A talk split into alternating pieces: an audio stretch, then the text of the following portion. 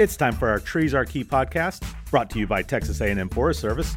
I'm Paul Johnson, coordinator of our Urban and Community Forestry program. Welcome to episode three oh three. Last week, we explored how fitness is key, and this week, let's discuss why prescriptions are key. We often draw a correlation between trees and healthcare. That's why the concept of integrated pest management was expanded and called plant healthcare in arboriculture. We're often the diagnostician trying to figure out what's wrong, or at least what we can do to help.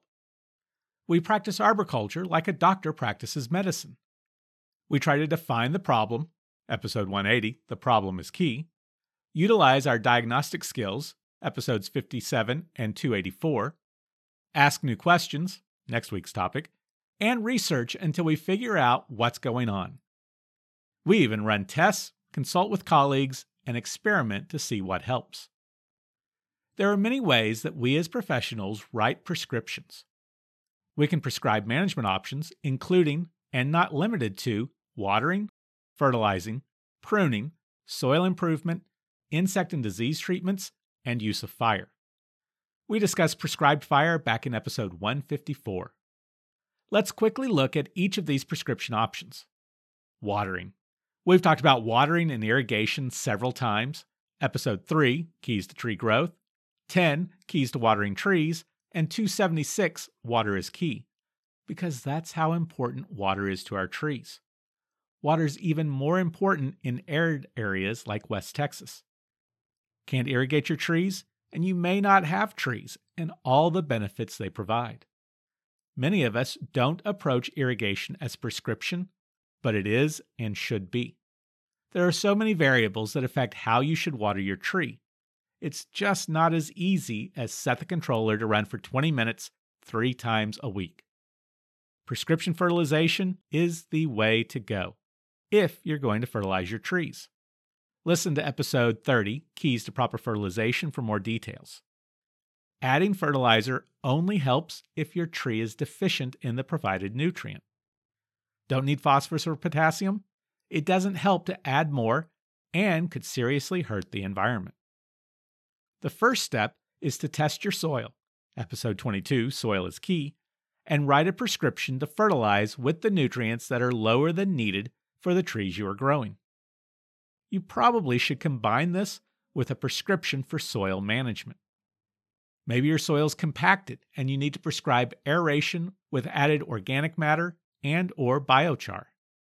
Maybe you love acid-loving trees and shrubs and are willing to continually manage your alkaline soil so that you can have azaleas bloom every spring. Follow the prescription to modify and maintain a specific soil pH range. Compost, leaf mold, and mulch may be part of your prescription for soil management. There's fascinating research that shows high efficacy of combining many or all of these options. The new, but not really new any longer, but many don't seem to be familiar with them, ANSI A three hundred pruning standards basically ask you to create a pruning prescription. From T C I A's guide on A three hundred specification writing, quote, one. Note the physical location of the plants to be pruned. two. List and describe objectives of the work. three. Identify a pruning system if necessary. As most pruning and commercial tree care uses a natural system, it's not necessary to list natural system in every specification. four. Describe the extent of pruning to be done. This is where you address conditions of concern for the work, such as type of parts to be removed, for example living or dead branches, fruit, mistletoe, pruning amount, for example percent of foliage or crown or number of branches to be removed, location in the crown of parts to be removed, pruning cut types, for example removal, reduction, heading, shearing, and or size range, for example diameter or length of parts to be removed. five. Specify additional information. This is where you address additional items such as plan for disposal, repurposing of debris, time frame for completion, and other information as necessary, such as topiary shape, clearance distances, desired views, lines of sight, end quote. Doesn't this sound like a prescription? You should be able to hand this specification or prescription to any competent arborist when properly written and get the specified or prescribed results. Insect and disease management is the same. You as a professional can write a prescription on how to treat the pest and the plant to alleviate the issue. Anyone that is licensed should be able to follow that prescription and get the desired result. Often we let the person that's going to treat the issue also diagnose and prescribe the treatment. That can work just fine if you're dealing with a knowledgeable and ethical arborist. Unfortunately, that isn't always a given. Make sure you're hiring the right pro to help you out. I've known several people that have spent way too much money treating for an issue they didn't have. Oak wilt is one of those issues that's easily misdiagnosed, either due to ignorance, mistake, or less acceptable reasons. It doesn't hurt to get a second opinion. This is one area where a consultant that doesn't benefit financially from the implementation of the work may be a good option. Many consulting arborists also do the work, but there is a segment of the industry that's out there to help you figure out what's wrong and how to fix it without doing the treatments. This removes any financial incentive to prescribe unnecessary work. Unfortunately, we don't have any data on how often work is done that doesn't need to be done. I was talking with a group recently, virtually, about the concept of do no harm. I've heard several professionals say that they fertilize their client's yard every year without testing the soil. This could be malpractice if it causes harm to their client's trees and plants. But often you can fertilize without harming the plants. But what if the fertilizer isn't needed? Is that harm?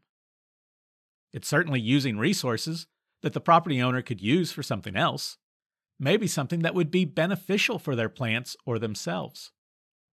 This is a sensitive issue because for many arborists, there are more profits in fertilization and pest treatment than there is in pruning and removals. Day in and day out, it seems that many people harm themselves by using resources to fertilize their own yards all on their own. The situation changes as soon as you gain financially for what you are doing. Don't get me wrong, fertilizer can be very helpful if it's needed. Unfortunately, I've read too many soil tests that had all the phosphorus and potassium the tree's likely to ever need.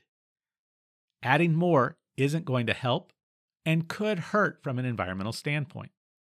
You might consider hiring someone to work for you and not the company that will be fertilizing or treating your trees.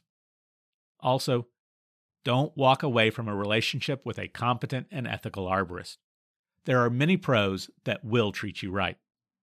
What do you prescribe for your trees? Let us know on facebook.com slash treesarekey or tweet at treevangelist. It's time for our Tree of the Week Species Spotlight. This week's tree comes from our Trees of Texas website, texas tree I D dot T A M U dot E D U. White fringe tree, Chionanthus virginicus, is also known as Grancy graybeard. This small, understory Texas native tree grows to twenty-five feet tall with a slender trunk to six inches in diameter and upright branches that form a loose, irregular crown. White fringe tree occurs on loamy soils in East Texas woodlands west to the Brazos River Valley, generally growing in the shade of other trees. Their deciduous leaves are simple, oppositely attached to the twigs, three to eight inches long and one half to four inches wide, dark green on the upper surface and paler beneath, turning a clear, bright yellow in the fall. The flowers appear in the axils of the new leaves in spring as loose, drooping clusters four to eight inches long. Each flower has long, narrow, white petals that give the appearance of confetti and provide the common name fringe tree. These showy white flowers give the species local common names such as Old Man's Beard or Grancy Graybeard. Their fruit is a large, berry-like drupe, sometimes as much as one inch long, dark blue, purple, or black, with a waxy coating or bloom. Fruits are grouped together in loose, drooping clusters and are favored by a variety of wildlife species. Fringe tree bark is brown or gray, similar to that of a young ash tree, but rougher and paler. Their bark was used as a diuretic and fever remedy. The tree is more often used today as a landscape specimen tree. Similar species include swamp privet, Foresteria acuminata, which has small, long-pointed leaves, Chinese fringe tree, Chionanthus retusus, which is an ornamental tree, often with purple leaves and pink flowers, and sweetleaf, Symplocos tinctoria, which has alternate leaves.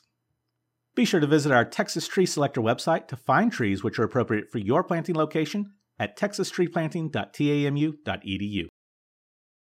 Upcoming tree events. Unfortunately, most in-person events are still on hold at this point. We at Texas A and M Forest Service are still on the job. We're doing our best to keep it business as usual. Let us know what we can do to help. Need C E Us? Keep your eyes open for the various webinars from the likes of Tree Fund to keep current and be ready when it's time to renew your credentials. We'll let you know when in-person events come back online. Pun intended. Quick update. You can now find Trees Are Key on Spotify. If I had an hour to solve a problem and my life depended on the solution, I would spend the first fifty-five minutes determining the proper question to ask. For once I know the proper question, I could solve the problem in less than five minutes. Albert Einstein. Join us next week as we talk about how and why questions are key. Thanks for listening. Our agency website is t f s web dot tamu dot e d u. You can reach me on Twitter and Instagram at treevangelist and on facebook dot com slash trees are key. Please take a moment and share us with your family and friends and rate and review us on iTunes. It'll help others find us. Until next week on Trees Are Key.